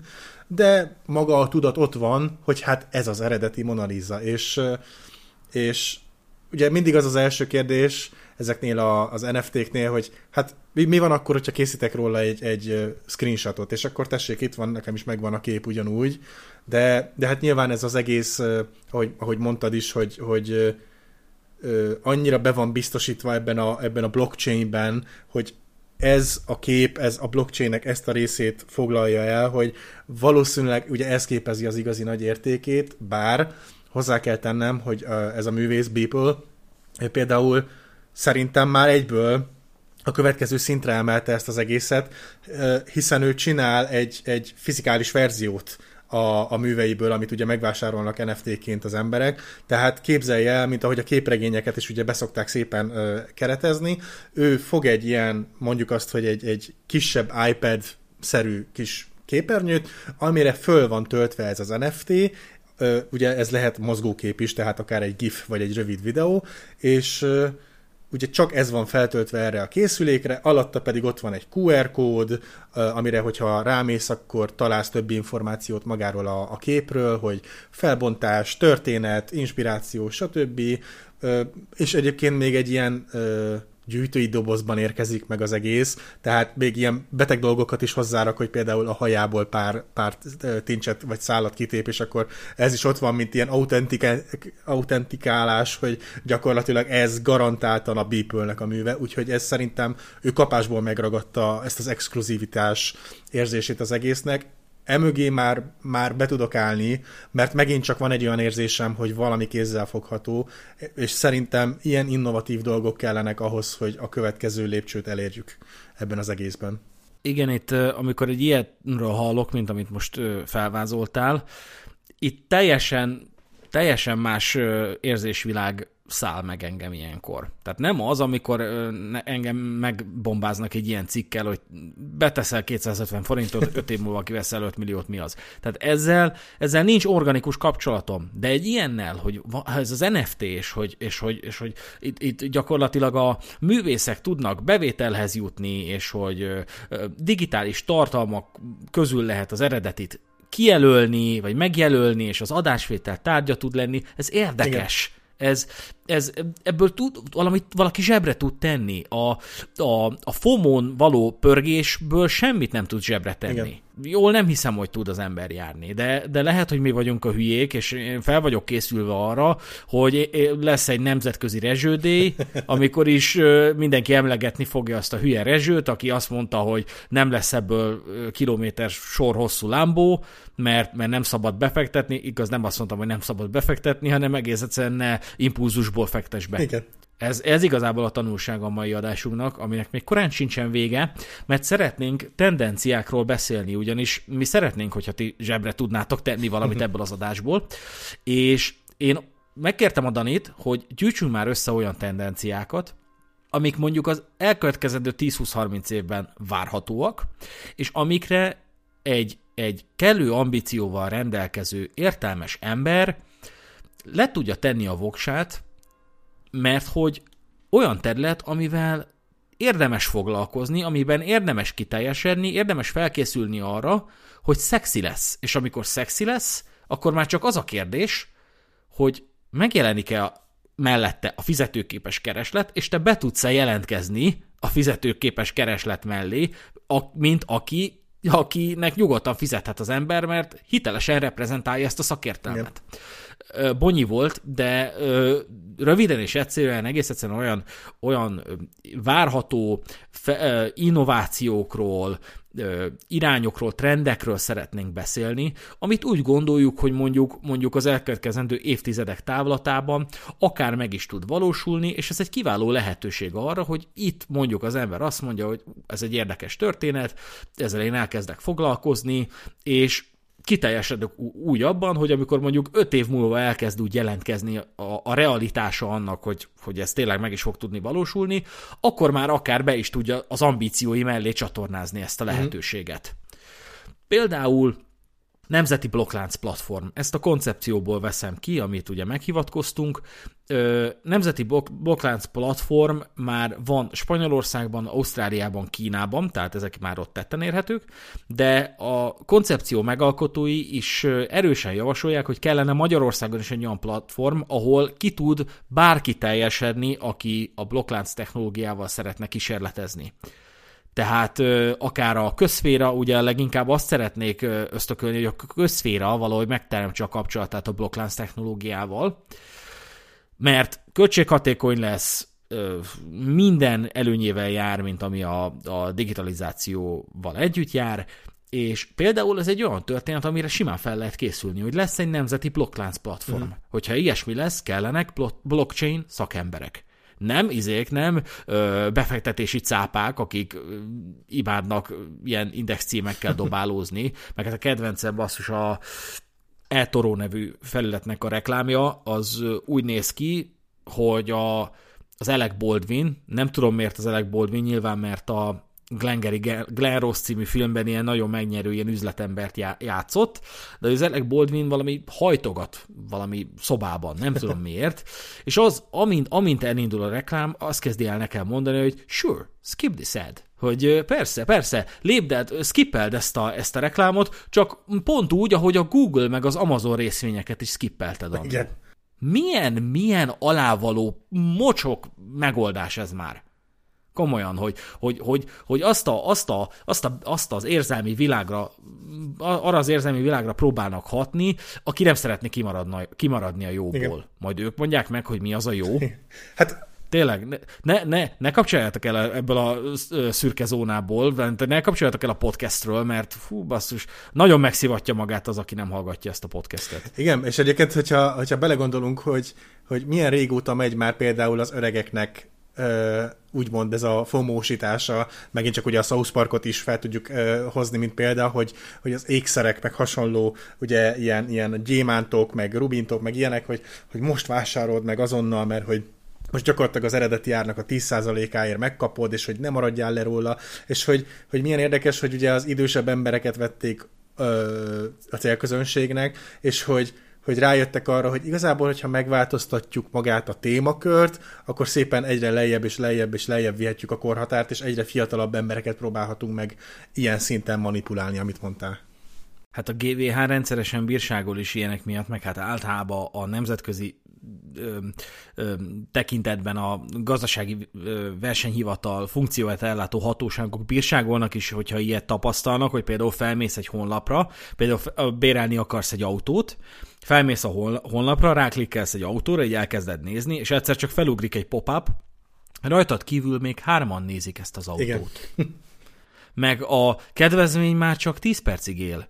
És elkezdesz basszus ö, nyomás alatt dönteni. Igen. És hát én, én így hoztam is már hülye döntéseket, és ezek, ezek abszolút nem etikus megoldások, és jogszerűtlenek is, amiért büntet a GVH, amikor jónak látja, persze.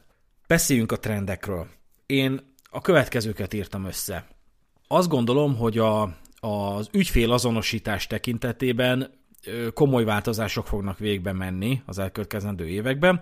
Azt gondolom, hogy az új lenyomat azonosítás az annak nincs jövője, hanem a videóazonosításnak lesz jövője. Ezt már csak azért is gondolom, mert február óta a, az ügyfélkapud ba, tehát a tárhelyetbe, ami ugye mindenkinek alanyi jogon jár, már nem csak az ügyfélkapuddal, tehát a felhasználó nevedre és a jelszóddal tudsz belépni, vagy az egyéb módokon, mint például telefonos azonosítással, hanem most már videóazonosítással is. Ilyenkor minden, mindenki azt mondja, hogy ja, persze, majd leveszek egy, egy pa, képet rólad a polcról, azt megmutatom a webcamnak, azt beléptem a nevedbe. Nem ilyen egyszerű a folyamat, túl van bonyolítva direkt, hogy ne legyen nehéz, vagy ne legyen könnyű feltörni, de tök érdekes, hogy, hogy ha lényegében a rendelkezésre áll, áll a, a személyazonosító igazolványod, és már regisztráltál ebbe a folyamatba, akkor igazából a személyazonosító igazolványod felmutatásával és egy mosolyjal a webkamerával be tudsz lépni az ügyfélkaputba. Ez egy nagyon érdekes tendencia, és biztos vagyok benne, hogy ezen a területen igenis szükség lesz a szakemberekre. Nem mondom azt, hogy ez a blockchain-el lesz összefüggésbe, de, de, de minden esetre adatvédelmi, információbiztonsági kérdései lesznek, megpróbálják majd természetesen kiátszani ezt a rendszert. Ezekkel a dolgokkal foglalkozni kell, ez a, ez a terület, az ügyfélazonosítás megköveti majd a, megköveteli majd a szakértelmet, és azt gondolom, hogy aki aki el tudja sajátítani ezt a magas szintű szakértelmet, az jól fog járni az elkövetkezendő 10-20 évben. Hát egyébként, hogyha m, például még itt hozzákapcsoljuk ugye a mobiltelefonokat, ugye az Apple-nek, az iPhone-nak például úgy emlékszek, hogy nagyon kimagaslóan jó ez, a, ez az arc felismerése is, és ugye az új telefonokban most már konkrétan, hogyha ott lefekteted az asztalra a telefonodat, és csak ránézel, már abból a szögből is felismert téged, tehát hogy, hogy úgy látszik, hogy egyre jobban megpróbálnak rámenni erre a például az arcfelismerős technológiára. Így van ha, ha már itt tartunk, az IT-biztonsági tudatosság növelés is egy olyan terület, amire mindig lesz szükség, és ennek egy nevezetes oka van, hogy a hackerek, a rossz hiszemű felhasználók mindig is lépésenőnyben lesznek a jó hiszemű felhasználókkal szemben, mert amikor kide, kialakult az infokommunikációnak a jelenlegi formája, akkor először mindenki jó hiszemű volt, és senki nem feltételezte, hogy ezt a vívmányt, ezt rosszra fogják használni, majd egyszer csak felocsuttak, hogy megjelentek a hackerek, és elkezdték a, a internetet, meg az infokommunikációs megoldásokat rosszra használni, és ők kezdtek el loholni a rossz hiszeműek után, és ez máig tart. Tehát máig lépéselőnyben vannak a, a rossz hiszemű felhasználók, és ez, amíg ez él, ez a tendencia, mindig is szükség lesz arra, hogy a, a IT-biztonsági tudatosságon javítson az ember. Tehát az egy olyan terület, amire simán rá lehet feküdni, szerintem mindig is lesz belőle pénz. Az adatvédelem egyébként nem biztos, hogy ez, legalábbis a privacy oldaláról nem biztos, hogy ez, ez helytálló. Hmm. Ezt azért mondom, mert ne, a, nem úgy néz ki, hogyha figyelembe vesszük a például, hogy hol tart a Facebook, mi a Facebook megítélése, akkor nem azt látod, hogy az emberek elkezdenek a privacy-vel foglalkozni, meg aggódnak az adataikért, hanem tojnak az egészre, és átadják az algoritmusnak a adataikról való rendelkezést, sőt, hogyha láttátok a Social Dilemma című filmet a Netflixen, ott kiderül, hogy igazából gyakorlatilag asszisztálunk is ahhoz farccal, hogy, hogy leprofilozzanak minket, és lényegében létrehozzanak egy alter a digitális térben, amit nem, hogy nem csak arra használnak, hogy kiszámítsák a döntéseinket, hanem befolyásolják is a döntéseinket. Igen, most már tényleg a, a, a jövő most van alapon sajnos tényleg az információ rólad, mint felhasználóról, meg fogyasztóról, szerintem lassan most már elérik azt a, azt a pontot, hogy megfizethetetlen, mert, mert most már tényleg ez a legfontosabb információ, ami, ami, amiről, amiről rendelkezhetnek, hogy, hogy nem, nem csak a vásárlási szokásaidat, hanem ö, megsatszolják, hanem tényleg be is folyásolják, és, és ö, hát szerintem már mindannyian találkoztunk azért példákkal, amikor beszélgetsz valamiről a barátaiddal, legyen az akár a, a pecázás, vagy a biciklizés, vagy tök mindegy, hogy mi, és vagy aznap, vagy másnap már kapod a reklámokat ezzel kapcsolatban, úgyhogy ijesztő. Ha már itt tartunk a social network megítélése.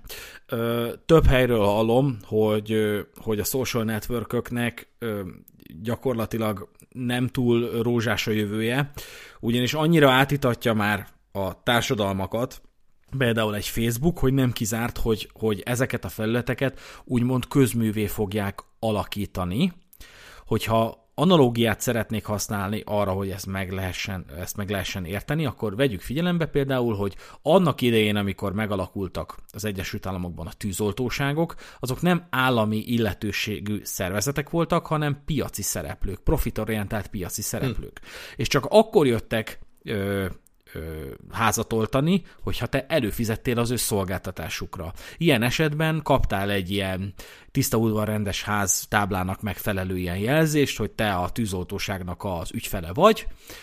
Ha ég a házad, égett a házad, és kimentek, és nem látták ezt a táblát, hazamentek. Jézusom. Nem oltották el a házadat. És csak később jött rá az állam, ez egyébként a Corporation című dokumentumfilmből derül ki, később jött rá az állam, hogy ezt be lehetne csatornázni a, a közszolgáltatásokba, ebből lehetne közszolgáltatás, és egyáltalán nem kizárt, hogy a közösségi hálózatok, de leginkább a Facebook közművé fog válni. Hogy ebből mi származik, az más kérdés, de, de erről rengeteg diskurzus szól, és azért vegyük figyelembe, hogy ma már úgy néz ki a Facebook, hogy politikusok panaszkodnak a Facebookon, hogy cenzúrázza őket a Facebook. Igen. És ez egy kicsit olyan paradox az egész. Én hál' Istennek kiiratkoztam ebből az egészből, és boldog vagyok, de persze együtt lehet élni a Facebook felhasználói minőséggel, de hogyha a trendeket vizsgáljuk, érteni kell, hogy a Facebook nem hiszem, hogy sokáig lesz még egy profitorientált piaci szereplő, hanem egy, egy államilag mélységesen szabályozott ö, szereplő, amelyben az állam érdekeltséggel is fog rendelkezni. Hát de vajon hogy tudod ezt kényszeríteni? Mert nem, nem hiszem, hogy a Zuckerberg az úgy talán magától feladja, bárki tudja. Hát a, tudod, hogy a, az Egyesült Államokban azért a kongresszus sok mindenre rákényszerítheti a, az ilyen óriás vállalatokat.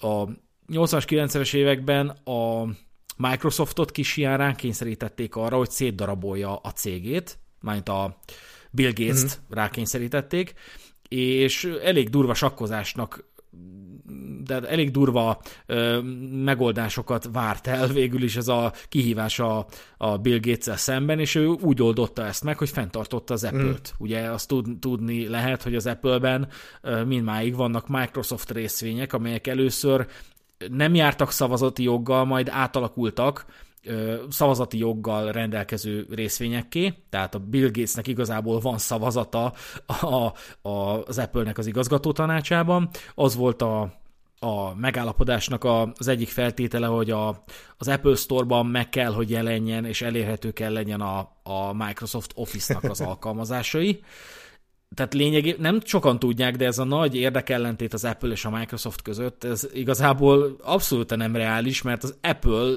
tar- Apple-t a Microsoft tartja fenn, és azért tartja fenn, hogy ne kelljen a Bill Gatesnek szétdarabolni a vállalatát, ugyanis az Egyesült Államokban a kongresszus nem, tole- nem tolerálja az ilyen óriás cégeknek a létrejöttét, és azért is kell egy csomószor beszteppelni a Mark Zuckerbergnek a kongresszus elé, mert, mert szép lassan megértik egyébként a kongresszusi tagok, meg akik a, az ilyen bizottságoknak a tagjai, igaz 70 évesek, de előbb-utóbb megértik, hogy mi ez a Facebook, meg hogy így mit lehet ezzel csinálni, de, de azért mászkál be ez a csávó, mert nem kizárt, hogy, hogy a, az amerikai törvényhozás rá, fog, rá fogja kényszeríteni arra, hogy olyasmit csináljon a vállalatával, amit egyébként nem mm. akarna. Na, majd meglátjuk, kíváncsian várom, hogy mi lesz. Ugye a blokklánc technológia közigazgatásban való alkalmazhatóságáról érintőlegesen beszéltünk, de okos városok, digitális szerződéskötési platform, ezek mind-mind olyan területek, amikre lehet számítani a közeljövőben, és azt gondolom, hogy a, a felhő alkalmazásban is jelentős átalakulásra lehet számítani. A felhő alkalmazás az egy nagyszerű vívmány. Viszonylag fiatal, ugye? És tök jó, hogy, hogy, hogy van lényegében digitális tárhelyed, ott tárolhatod a, a dokumentumaidat, és, és ott archiválhatod őket. Én rengeteg papíromtól szabadultam meg, mióta van, mióta tudatosan használom a felhőmet. Gyakorlatilag a, én ilyen papírgyűjtő voltam, ez családi örökség, és ö, lényegében pár éve elkezdtem átszortírozni a, a fakjaimat, és ugye nem egész egyszerűen az történt, hogy amire úgy gondolom, hogy nincsen szükség, azt kidobtam, mert hát voltak ambuláns lapok, meg egyetemi döntéshozatal keretében született iratok, meg effélék. Nem, egész egyszerűen beszkenneltem, aláírtam az elektronikus aláírásommal, ami az AVD szolgál, AVDH szolgáltatás kapcsán ö, volt a birtokomban, elhelyeztem a felhőbe, majd kidobtam a papírt megsemmisítettem és kidobtam. És tök sok helyet szereztem, nagyon szeretek papírmentes lenni, és tök megnyugtató, hogy nekem ott vannak a, ott van a, a felhőben mindez a tartalom, mm. nekem bármikor elő tudom szedni a telefonom segítségével. Na és a felhők tekintetében én azt gondolom, hogy arra lehet számítani, hogy igény mutatkozik arra, hogy a felhőtbe tömegés, tömegesen bekerülő tartalmakat valamilyen algoritmus automatikusan legyen képes kategorizálni, címkézni, elrendezni, hogy neked ne legyen dolgod arra, hogy te elhelyezgesd a mappában a adózással kapcsolatos iratokat, a egészségügyi iratokat, a magájogi szerződéseiddel, a hiteleddel kapcsolatos iratokat, hanem mind-mind egy, egyébként is a, a, a felhőt beérkezzen, és egy, egy algoritmus ezt felhasználó barát módon, értelmezhetően és, és érdekes módon képes legyen úgy elrendezni neked, hogy neked ne legyen ezzel dolgod, csak az, hogy, te, hogy neked tudnod kell, hogy hol kell keresni az adott dolgokat. Mm de lényegében átveszi a feladatod ez a, ez a jövendőbeli algoritmus tőled abban, hogy te rendezgesd, rendezgesd ezeket a digitális tartalmakat. Hmm. Hát nem tudom, hogy így ö, ö, érdekes kérdés, hogy milyen tendenciák lesznek a jövőben. Most így tényleg eszembe jutott pár példa még így a múltból, hogy, hogy a különböző mint videókazetta és, és Betamax harca, meg a DVD, meg a Laserdisc, és akkor most egy kicsit aktuálisabb világban a, a Skype és a Zoom, hogy például technológia szempontjából szerintem sokszor tényleg az, az lesz a nyerő, hogy mi a, a kényelmesebb, komfortosabb, mert ha belegondolsz, a Skype az egy olyan szintű cég volt, hogy gyakorlatilag ige, ige lett a Skype szóból, hogy megyünk Skype-olni, és ugye ez Amerikában nyilván nagyobb ö, ö, divat volt, de hogy, hogy év, tizedek óta van már, hogyha jól tudom, és most például itt a, a telefonkonferenciák, meg, meg távoktatás ö, szférájában mégsem a Skype lett a, a nyerő, hanem a Zoom, ami hirtelen csak így a semmiből előbukkant, mert hogy jobb a videóminőség, jobb a hangminőség, és, és praktikusabb. Bár nem értem, mert nagyon sok videót láttam arról, hogy Skype meetingeket, illetve bocsánat, Zoom meetingeket elkezdenek megrédelni emberek, tehát hogy hirtelen 100 plusz ember becsatlakozik, mert hogy valahogy kibuktatták a kódokat, de gondolom ez a, a minőségjavítás, kényelem, egyszerűség, ez, ez biztos nagyon nyerő lesz, és egyébként az Nvidia-nak, ugye, ami a GeForce kártyákat csinálja, amik jelenleg nem elérhetőek ugye a bitcoin bányászás miatt, és ezért mérges is vagyok, de hogy az Nvidia, mint cég nagyon sok ilyen technológián dolgozik, ami így a deepfake, meg a hasonló után egy kicsit még ijesztőbb, hogy gyakorlatilag arcokat tudnak rekonstruálni háromdimenziós térben, brutális szintű videó minőségjavítás és hangszűrés, meg, meg élő nyelvfordítás, tehát most én beszélek neked németül, és élőben lefordítja neked magyarra ö, pontosan ezt az egészet, úgyhogy, úgyhogy nagyon kíváncsi vagyok, hogy akár a kommunikáció téren milyen újításokra számíthatunk az elkövetkezendő egy évben. Igen, én az adatvédelemről szeretnék még egy rövid gondolatot mondani, bár azt mondtam pár perce, hogy a privacy-nek nem biztos, hogy van jövője, mert mindenki tojik az adataira, meg hogy azzal mit kezdenek, de az adatvédelem területébe simán be lehet szállni az elkövetkezendő öt évben, mert egyre nagyobb és nagyobb szükség van adatvédelmi szakemberekre, akik, akik jók. Tehát akik, akik nem kapnak szívrohamot egy jogszabály értelmezésekor, vagy egy, egy applikáció, vagy alkalmazás szoftvernek az értelmezésekor, hanem, hanem egész egyszerűen értik azt, hogy például egy, egy szoftvernek a, a feltöréséből milyen adatvédelmi dolgok származnak. Hogy, hogy, hogy a GDPR-nak a sérelme hol érhető tetten abban, hogyha az általad birtokolt és üzemeltetett szoftvert valaki nem a rendeltetésének megfelelően használja, ha azok, azokkal az adatokkal bármi történik. Tehát ezek, ez egy fontos szaktudás, és bár most is fontos, most is szükséges, de az elkövetkezendő, elkövetkezendő években egyre szükségesebb és szükségesebb lesz, mert azt ugye szerintem a legtöbb hallgatónk tudja, hogy, hogy ha adatvédelmi incidens történik, az gyakorlatilag egy, egy, egy külön művészet, hogy azt hogy lehet kezelni, mert be kell jelenteni a hatóság felé, az, hogy hogy jelentett be, az sem mindegy, nyilván úgy kell bejelenteni, hogy minél inkább érződjön a hatóság számára is, hogy te nem egy abszolút lúzer vagy, hanem te minden megtettél, amit tőled elvárható, hogy ne történjen incidens. Adott esetben tájékoztatni kell a, a, az adatoknak az érintettjeit, hogy bocs, ide feltörték a rendszerünket, és sértették az adataidat, ennek is van külön művészete, hogy hogy tájékoztassuk az érintetteket, hogy az legyen a benyomása, hogy, hogy nincsenek hatalmas bajban, és ne az legyen a benyomásuk, hogy egyébként egy tökre megbízhatatlan cég vagy, és ne is az legyen a be, benyomásuk, hogy igazából csak azért mondod el, mert a papírforma ezt megköveteli, hanem, hanem legyen egy egészséges kapcsolat az adatkezelő és az érintett között az adatvédelmi incidenst illetően.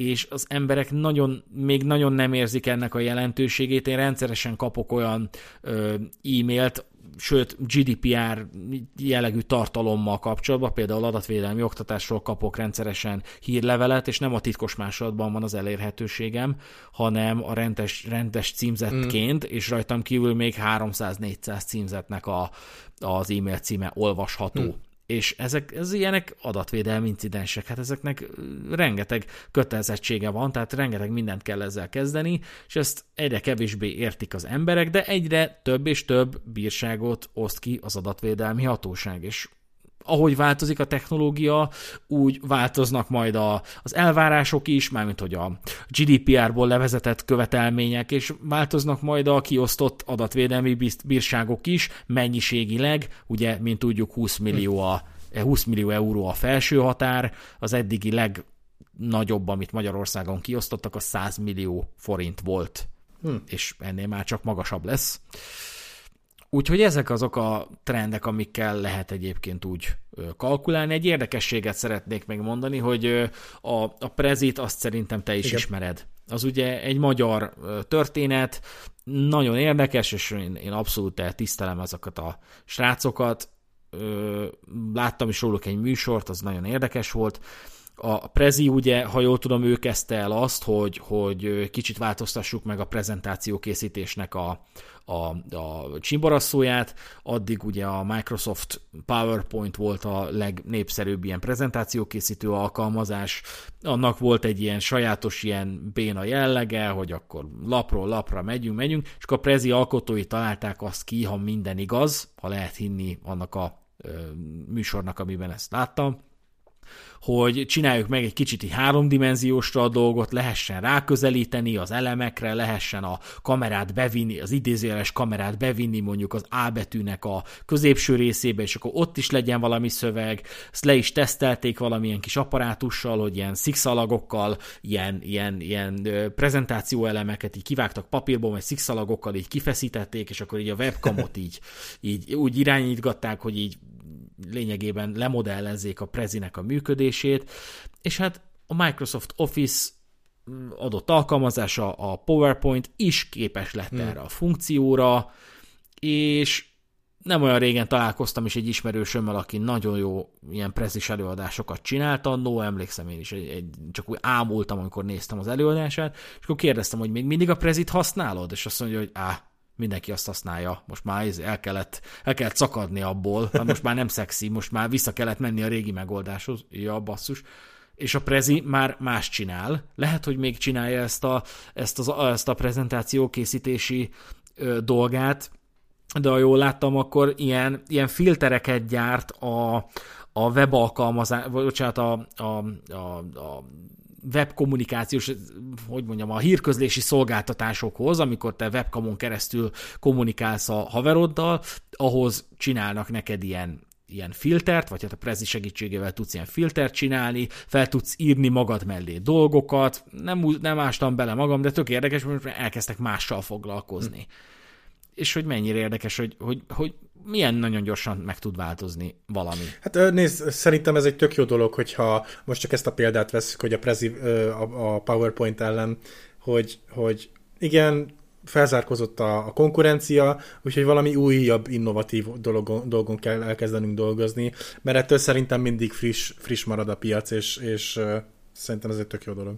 És még egy érdekesség, a, hogy mennyire el tudnak korcsosulni a várható trendek. Ugye nem olyan régi történet a zsarolóvírus, ha jól tudom, akkor a 2017-es év volt a zsarolóvírusok éve, ugye a ransomware amikor egy vírus titkosítja a komplet adatállományodat, és pénzt kérnek azért, mondjuk 72 órán belül, jellemzően bitcoin formájában, hogy, hogy feloldják ezt a titkosítást, és az információbiztonsági tanácsadók közül sokan át avanzsáltak, átalakultak úgynevezett titkosított, titkosított adattúztárgyalókká, tehát ransomware negotiatorokká, akik ugye vállalják a közvetítő szerepet a zsarolóvírus kiadója és a zsarolóvírus áldozata között, hogy figyelj, kifizetjük a bitcoin, csak hogy részletekben lehet, meg meg tudnátok várni a következő hónapot, hogy a bevételek jöjjenek, addig létszi, mondjuk a adatok 50%-át szabadítsátok már fel, tehát hogy basszus, már ilyen, már ilyen szakértelem is van. Útörőnek kell lenni. Ransomware. Igen, de hát ez semmi, semmi ö, szégyen teljes nincsen ebben, hogy lényegében közvetítőt vállalsz a, a bűnöző és az áldozat között, csak hát Igen. szomorú, hogy már ilyen Igen. is van. Na jó van, köszönjük szépen a figyelmet, ez ö, érdekes és tartalmas epizód volt. Mondom, ahogy a epizód elején is mondtam, a Telegram csoportba majd fel, fel fogtok tudni jelentkezni meghívó nélkül is.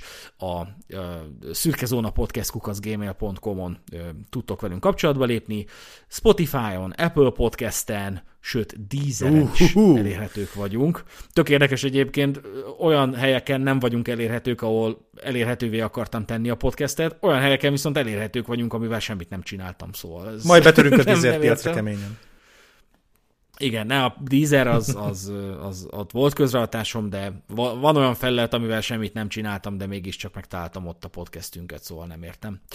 De YouTube-ra is mennek fel az epizódok, de az néha kicsit késve, mert az a benyomásom, hogy podcastet nem szoktak YouTube-on hallgatni, de hát legyünk ott is, mert az legalább egy ilyen szabad platform idézőjelben mondom a szabadot, mert azért 66 hirdetést meg kell hallgatnod, mire eljutsz a adott Igen. adásig. Na jó van, köszönjük a figyelmet, kövessetek minket továbbra is, ez volt a Szürke Zóna Podcast, sziasztok! Sziasztok!